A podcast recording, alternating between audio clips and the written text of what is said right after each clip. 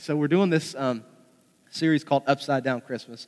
Um, as I watch TV shows, as I'm like driving down the road, like I'm always thinking of like series and ideas, like ways in which we can like study the Bible together. And you know, I don't know how many of you did, but I was like April and I binge watched Stranger Things, just pretty much but one and two back to back, like season one, season two, because I'd started a couple um, of season one, and then I kind of not lost interest, but I lost time, wasn't able to watch it. So when the season two came out, I was like, listen, as the head of the household, I'm declaring. No, I didn't say it like that, but I was like, we got to watch Stranger Things together. So we watched it, watched it, and um, I thought it was a really good show.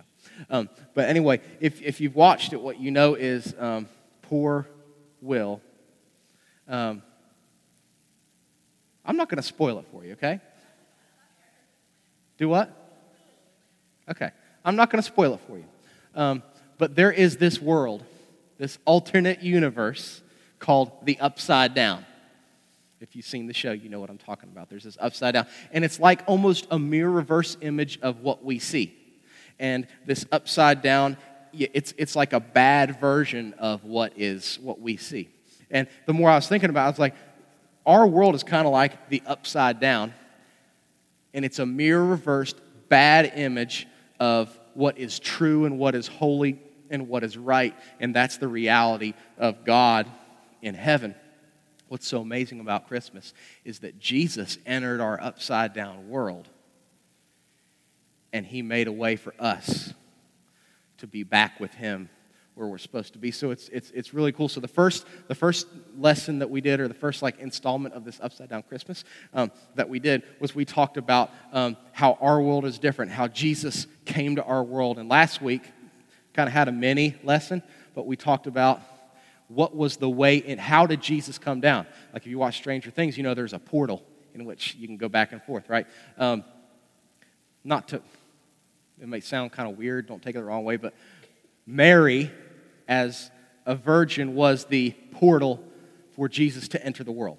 Um, you know, if my, I were married, I wouldn't want to be referred to as a portal, but that's the only way you know, we can kind of have the right understanding.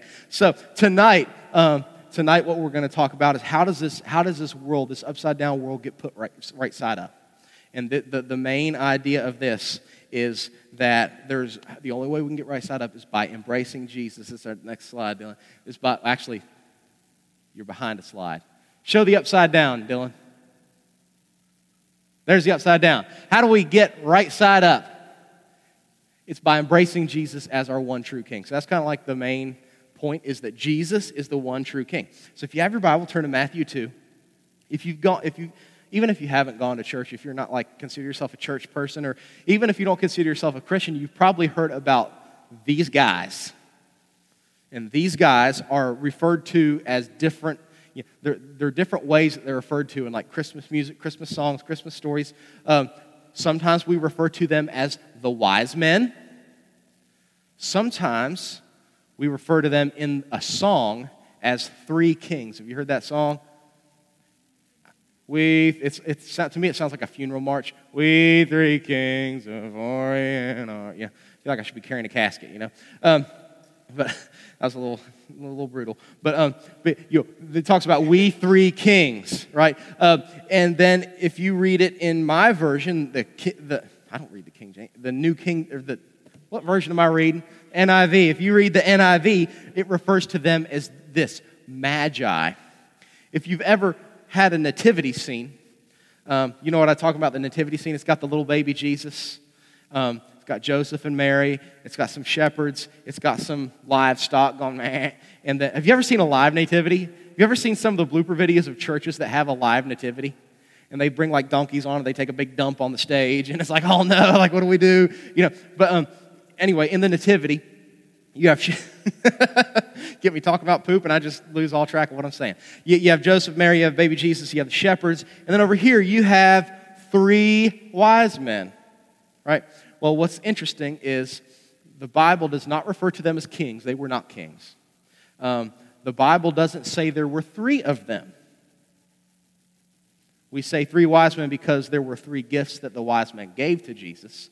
Um, but the wise men were more, there were probably more than three of them, and they weren't kings. This story, Matthew 2, what we're going to read, it's not a story of three kings. Not we, three kings of Orient. It's actually a tale of two kings. There are two kings mentioned in this passage. We're going to read through this passage in Matthew chapter 2, and I'm going to see if you can identify who the two kings are. Okay? So get your goggles out. Um, if you don't have your uh, if you don't have your Bible with you, I'll have the verses on the screens. So we're just going to read 12 verses here, Matthew chapter 2. Let's read. It says, After Jesus was born in Bethlehem in Judea during the time of King Herod, Magi, that's our word for wise men, from the east came to Jerusalem and asked, Where is this one who's been born King of the Jews? We saw his star when it rose and have come to worship him. When King Herod heard this, he was disturbed, and all of Jerusalem with him. When he had called together all the people's chief priests and teachers of the law, he asked them where the Messiah was to be born. In Bethlehem in Judea, they replied, for this is what the prophet has written. But you, Bethlehem, in the land of Judah, are by no means least among the rulers of Judah. But out of you will come a ruler who will shepherd my people Israel. Then Herod called the Magi secretly and found out from them the exact time the star had appeared. He sent them to Bethlehem and said, Go and search carefully for the child, and as soon as you find him, report to me, so that I can go and worship him. After they heard the king, they went on their way, and the, and the, star, that, and the star they had seen when it had rose ahead of them until it stopped over the place the child was. When they saw the star, they were overjoyed. On coming to this house, they saw the child and his mother Mary. They bowed down and worshiped him. Then they opened their gifts and treasures and presented him with gifts of gold, frankincense, and myrrh. And having been warned in a dream not to go back to Herod, they returned to their country by another route. Um, did you notice the two kings in this passage? Okay. My wife's on it. Dylan, is that what you're going to say too? Okay. Okay. We see two kings. We see two kings. First, the first king we see is Herod. Well, actually, the first king we see is Jesus. Verse 2 says, after Jesus was born in Bethlehem. But then we see in verse 3, King Herod. So, to, to kind of narrate or to kind of recap the story here, Jesus was born. What's the message of Christmas? Where's God? Remember that from the first lesson? Where's God? God is here. Why is he here? It's because his name is Jesus. He was born. So Jesus was born, and when Jesus was born, the Bible talks about in several passages that a supernatural, this was not like, you know, Orion, is it Orion's belt, or wasn't the Big Dipper? It wasn't like a star that we can that was in our solar system. This was a supernatural star rested over where Jesus was born in this little city called Bethlehem. So there were um, in the world people that called themselves astrologers. Um, you ever seen the ladies that are on like TV at like 3 a.m.? Miss Cleo, she's like, call me and get your tarot card read, you know, and like, like, like they try to tell the future by the stars. Um, these guys weren't necessarily, I think Miss Cleo actually went to jail. Um, but um, these guys aren't like, they weren't exactly like Miss Cleo, but what they did was they were people who studied the stars. If you live out in the middle of nowhere, you can see how beautiful the stars are and you can see the patterns. And they would study these patterns of stars, and they would even go so far as to say, like, if, if these stars are visible at night, it means this is going to happen the next day. And if, if, if this is visible, this is going to happen. Like people that go and read their horoscopes, you know, I call it the horoscope because it's a horrific life if you live by your horoscope. Um, but you know, they, they were kind of like that. So they were not Christians, right? They were not believers. These were, and they, it says they were from the east. So most scholars believe they were either from Babylon or further east, like into, into the Chinese areas. So they were a very long distance away from where Jesus was born, but they saw the star. And if you sit there every night and you look, you know exactly what stars are coming up. And then all of a sudden there's this massive supernatural star. What do you do? You're like, I got to find out what in the world that star is about. So they packed up everything.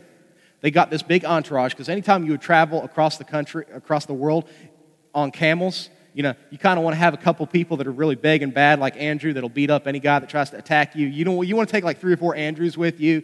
You know, you probably want to take someone that can cook, like April. You know, you, you, you want to, you know, you want to take someone that, that, that can talk real loud, like Dylan. You know, to a, a, announce when you come into city. You know, they probably had an entourage that was coming with them. They're following this star. They follow it. They follow it through all the way through Persia into Israel, into Jerusalem, and it looks like the star kind of stops. And they think it stops over Jerusalem, but the truth is it actually stopped over Bethlehem. Jerusalem was only five miles away from Bethlehem. So think like Jerusalem, the big city, think Huntington. Bethlehem, the little city that's close to Jerusalem, think Barboursville. If a star rests over Barboursville, you could probably see it from Huntington, right? If you get away from all the like glowing Ohio River nuclear material. So, so they, they think the star rests over Jerusalem, so they come into Jerusalem, and they knew enough to know that that star predicted that some king was going to be born. Um, if you're a nerd, how many nerds in here? You want to like profess that you're a nerd? Some nerds believe that the way they knew that this star meant the birth of a king was because you can read in um, Numbers, excuse me, yeah, in Numbers where Balaam, you know the story Balaam, the donkey, and all that stuff. You can read in Numbers where Balaam delivered a piece of prophecy to Babylon that had to do with the birth of a king and Bethlehem and in the Jerusalem area. So, so uh, some people think, oh, they knew that because of this, which happened like thousands of years ago. It's really cool. But anyway, they come and they're like, hey, where's this king? We saw this star. It means a king is born because they're like astrologers, right? And a lot of people probably think they're kind of wacko and weird. But they, they're asking for this king. There was a king born, this king of the Jews. Where is he? Where is he? Where is he? They caused enough commotion that it says, if you read in um, verse 3 King Herod was distressed, and all of Jerusalem with him. So they got the whole town, it was a pretty big town, the whole town talking. And then Herod, his ears perk up too, because Herod was a king. And Herod was known as, his nickname was the king of the Jews because he ruled over Israel. And he's like, hold on now. Some little baby, some little pipsqueak was born and thinks he's king of the Jews. I'm king of the Jews. Right? So so they come and they, they say, Herod brings them in. He's like, So what's the deal with this star? And they tell him. So he brings in his scholars who read the Bible front and back. And they're like, Yeah, you know, these guys are right. There's this prophecy in, in, um, in Micah chapter 5, verse 2 that says there's going to be a, a king born in Bethlehem. So Herod tells the Magi, these men in this entourage, well, go on down to Bethlehem. I tell you what, you know, he's, he's pulling the you know, kind of shuck and jive, you know what I mean? Being deceptive. That's a southern term, I think, shuck and jive. You know what I mean? He's trying to be deceptive. He's like, tell you what, you just go on down to Jerusalem, tell Jesus I said hi, ask him how his mom's doing, you know, worship him, and then let me know when you find him because I want to go down and I want to worship him myself. We know he was full of it. We know he wanted to kill this supposed king of the Jews because he was the only king of the Jews. So the wise men, they go, they, the star settles on top of the house that Jesus is living in. Jesus was not in a manger anymore. Most people believe that this happened you know, maybe even up to a year after, um, after the, uh, the birth of Christ. So Jesus had, you, you, don't live in a stable forever, right? You find a house, and they, Joseph was a good husband and father, and he found a house, and because it says they went to the house and they worshiped him. They saw Jesus, and, and from what they even from what they could tell about Jesus, they knew he was worthy of being worshipped. So they give him three gifts, very expensive gifts. Um, one gift was gold. How many y'all would like me to give you a piece of gold? Right? It'd be good. We even would like that today. Um, next was frankincense, which was like a, like a, a like a sweet smelling, you know, maybe some kind of like, you know, our version would be they gave him essential oils in a diffuser and it was really expensive oils. and, um, and, and the final was, was myrrh. It was like a, it was a preservative type of an herb. So they give this to him. They worship him. And then an angel talks to these um, magi, these wise men, and he, he, the angel says, Don't go back to Herod. Herod wants to kill Jesus. Go back another way. So they disobey the king, they go back home another way. That's the story. We have a tale of two kings, you know, and what I want to do is I want to contrast these two kings, and then I want to ask you, which king are you serving? Um, we see the difference between Herod and Jesus in like three, I think, in three areas. And the first is that Herod was an impostor and Jesus was the real deal. Herod was an impostor, and Jesus was the real deal. Herod, don't you hate people that have everything given to them? Do you know somebody like that? Oh, you're 16? Their parents are like, oh, you're 16? Let me give you a new BMW so you can wrap it around a telephone pole. And then if you wreck that one, you get another one.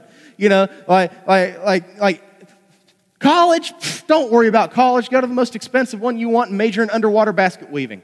Like, like if that was a major. You know, do, you ever had somebody that like everything was like, it's like they was handed to them on a silver platter and they are the most stuck up, spoiled people you ever met. Like, probably for most of you, a name just popped into your head right? Don't say the name. It's not time to trash somebody else. You know, but you know what I'm talking about. Someone that has everything's been given to him, everything's been handed to him. This was Herod.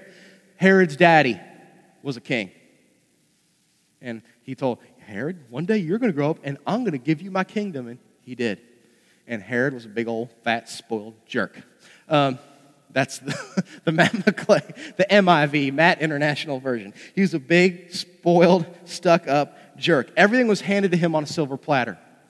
That's how he got his authority. How did Jesus get his authority? Um, I'll tell you what, how many y'all got at least two fingers? Okay, good. Um, put one finger where you are in Matthew. now, don't hold up. No, never mind. There's one finger I don't want you holding up at me. Um, but flip, put one finger in Matthew 2 and then flip over to Philippians chapter 2. And um, keep a finger in there too, because we're going to kind of flip back and forth. Um, so Herod had everything handed to him and everything given to him. How did Jesus get his authority? Look what it says. It says, being in Philippians chapter 2, verse 8, it says, And Jesus, being found in appearance as a man, he humbled himself, became obedient to death, even death on the cross. Therefore, because of that, God exalted him to the highest place. Herod got his authority because daddy gave it to him. Jesus got his authority because he earned it on the cross. Um, so the first thing we see, you know, Jesus was an impostor. Herod was the real deal. You ever think about this? The wise men sought out Jesus. Herod had to seek out the wise men. The wise men, if you, if you look at this, this passage, it says, um, it says in here that he, um, in verse 7, it says, Herod called the Magi. The Magi didn't go to Herod. Herod had to call them. Wise men weren't seeking Herod, but wise men were seeking this baby in Bethlehem because he was the real deal.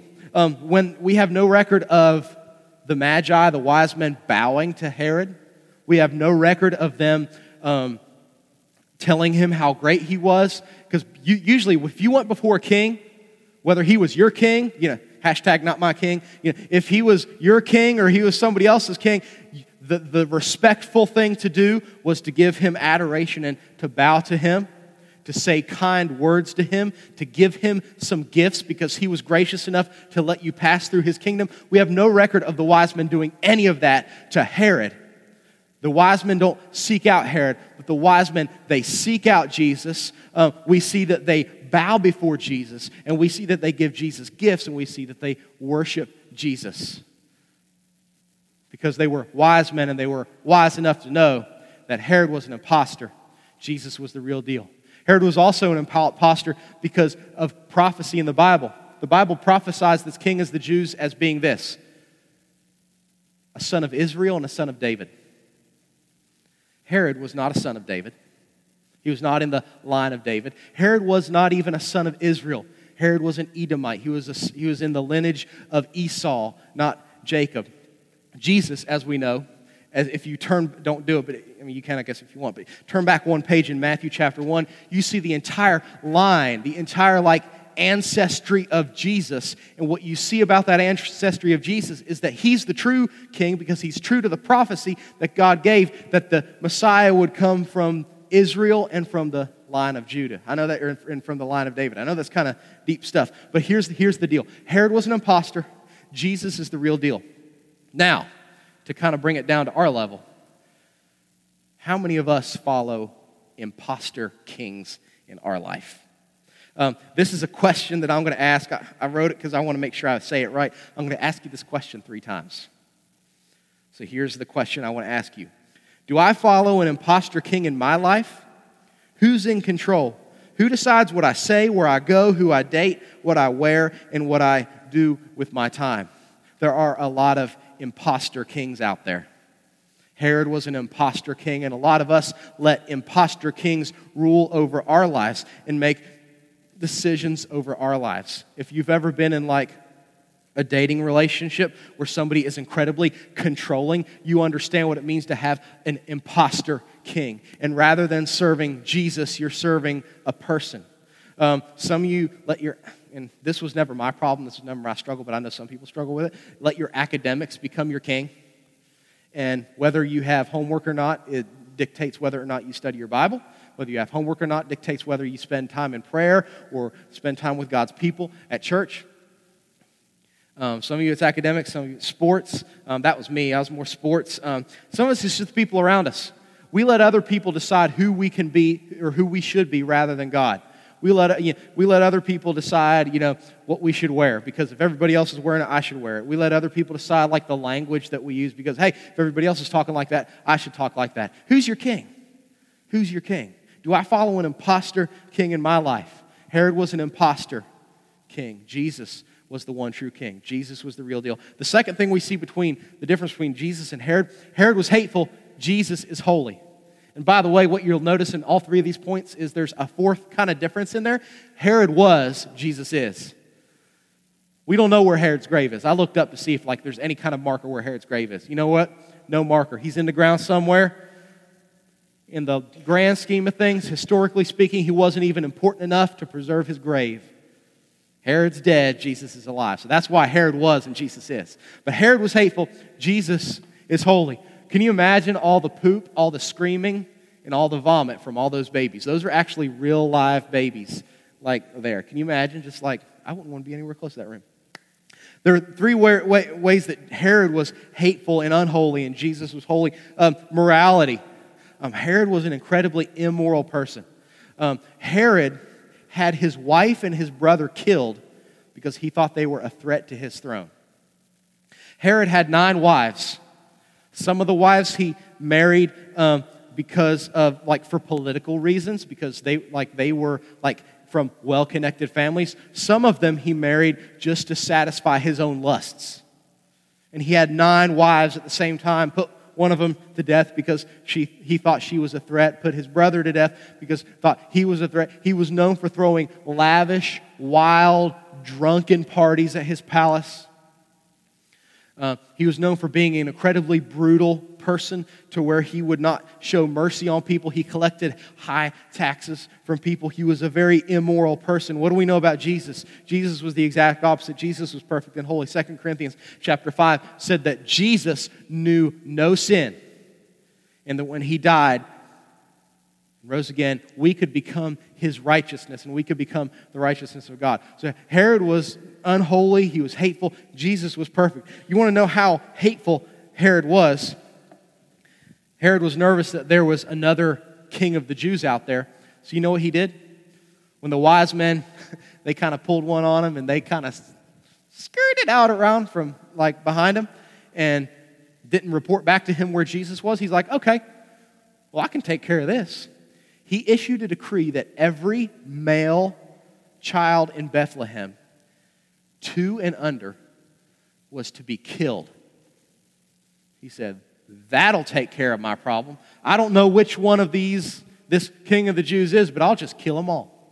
Can you imagine? Bethlehem was a very small town, smaller than Barboursville. Um, it was a very small town. So, can you imagine what it was like? Can you imagine how much the city got rocked by probably Roman soldiers who went in, confiscated these babies from their mother, never to be heard from again. That's the evil of this impostor king. Herod killed babies. Jesus became a baby and was killed for us. Do you see the difference here between the impostor king and the true king? The impostor king killed babies, Jesus became a baby to be killed so that we could live forever, and he saved our lives. Herod was hateful, Jesus was holy. We know Herod was self centered, Herod was all about Herod. Um, if Herod was alive during our time, he would be like that guy that posts on social media 24 7, like self gratifying and glorifying posts. Um, Jesus was the picture of humility. Jesus was the most selfless person, and all we have to do is look to the cross to realize how selfless he was. Jesus died for you, he totally gave up himself for yourself. So Herod was hateful, Jesus was holy, and maybe this may be, to me, the biggest one, um, especially when we think of Christmas. Herod was a taker, Jesus is a giver. You can go to the next slide, Dylan. Herod was a taker, Jesus was a giver. Herod held on to his status so hard like a third grade hall monitor, would not give up his authority for anything. You ever met somebody who they got just a little bit of authority and all of a sudden they turned into pretty much Hitler? Like, like they ruled with an iron fist. And they, they, they were the terror of the crossing guard community because they had a little bit of power. You ever met somebody like that? You give them a little bit of, yeah, I can't remember, some president I think said it is if you want to test a man's character, give him power. This is very true. Herod held on to his title, uh, just like sometimes we hold on to our titles. And Herod held on to his status so hard that he was willing to kill for it, that he was willing to deceive for it. He was even willing to disrupt his own family, to kill people in his own family, to kill babies, to hold on to his status. You still got that finger? I almost gave you the finger. You still got that finger in, um, I got the look. You still got that finger in Philippians chapter 2? Flip back over to Philippians chapter 2. Um, what did Jesus do with his status? Verse 6 of Philippians 2 is talking about Jesus. It says that he was in the very nature of God, but did not consider equality with God something to be used to his own advantage. He didn't use his status for his own purposes. It says, rather, verse 7, he made himself nothing by taking on the very nature of a servant. So we see Herod who held on to his status. We see Jesus who gave up his status to come to earth to save us. That's a big deal. Look at the person next to you say, That's a big, hairy deal. Now tell them you're a big, hairy deal. Thank you, Dylan. Um, he, Herod was a taker. Herod held on and would take in order to preserve his throne. He used deception and he used murder. He, he, he used deception by tricking the Magi. He was manipulating the religious leaders, which we see um, in, verse, um, in verse 4. He was manipulating his all, everything he could think of. He processed everything through what will give me the most power. Herod held on to his throne. Jesus left his throne. You know, we think about, you know, Herod was probably in a palace and there were probably people that served him. Jesus was in heaven, seated on the right hand of God, around a sea of glass that looked like crystal, with angels worshiping him 24 7, and he left that throne to become a baby. Herod's, uh, you know, another difference between this taking and giving thing, Herod had to steal power, and what power he could steal, what power he could hold on to was limited. Jesus, even though he gave up his status, he never gave up his power. And if you're still in Philippians chapter 2, I'd like to show you something else. We don't know where Herod is buried, but I can tell you what Herod's future is. Um, verse 9, it says, Therefore God exalted him, Jesus, at the highest place and gave him the name that's above every name, that at the name of Jesus every knee should bow in heaven and on earth and under the earth, and every tongue acknowledge that Jesus Christ is Lord to the glory of God the Father. Herod tried to kill Jesus Jesus lived, Jesus died, Jesus rose again, Jesus is alive, Herod is dead. One day, Herod, the king of the Jews, the fake king, the impostor king, will kneel his knee, bow his knee, bow his head, and declare that Jesus is the one true king. It's a big deal. So I got to ask you this question again Do you follow an impostor king in your life? So, next slide. Put that question up there again, Dylan. Do I follow an impostor king in my life? Who's in control? Who decides what I say, where I go, who I date, what I wear, and what I do with my time? Just like Herod was an impostor king and he was a taker, the impostor kings in our lives are takers. They chew you up and spit you out. We think we're important to these impostor kings, but we're really not. And when that girl doesn't get what she wants or that guy doesn't get what, she, what he wants from us, they just move on to the next person. As you would maybe say it, there's a, I always think that the whole like side bay thing is like kind of funny. But an imposter, you'll never be more than a side bay to your imposter king. You'll never hold the value and hold the place to the imposter king that you hold to the one true king. Who do I follow? An impostor king or Jesus? Who's in control? Who decides what I say, where I go, who I date, what I wear, and what I do with my time?